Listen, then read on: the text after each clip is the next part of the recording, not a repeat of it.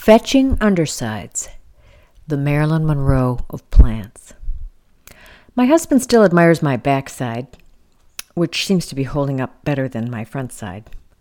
Like people, some plants look lovelier from their backside when breezes lift their leaves and expose their unusual undersides. Like Marilyn Monroe's dress in The Seven Year Itch. I'm thinking of Ligularia desdemona, so alluring its beauty incites jealousy. My husband, who knows nothing about gardening but helps with heavy lifting, was helping me plant this in a shade bed, and I pointed out the dark burgundy undersides of the leaves. Uh, too bad you can't plant this upside down, he said. In spring, the new leaves emerge beet red, fade to greenish bronze on top, and remain purple on the undersides. Even the stems are purple.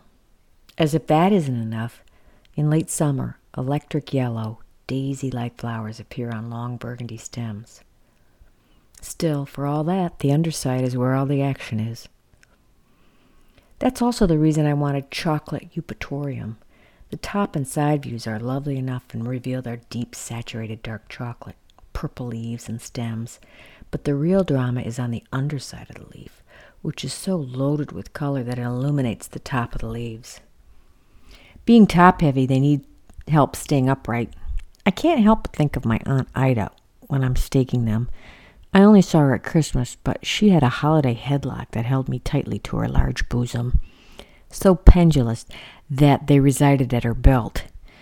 Air was hard to come by there, and I wondered if my release would correspond with the amount of oxygen that remained in my lungs.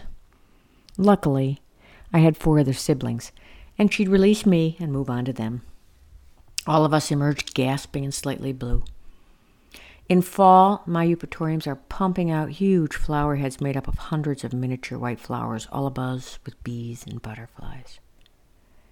While admiring my assets the other day, my husband made this pronouncement You have a bionic butt. It shows no sign of aging.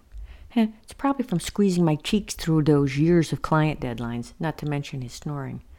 Some women hold their tensions in their necks, some in their backs. I hold it all in my backside. But if it keeps up, that just may remain the loveliest in the end. Just maybe.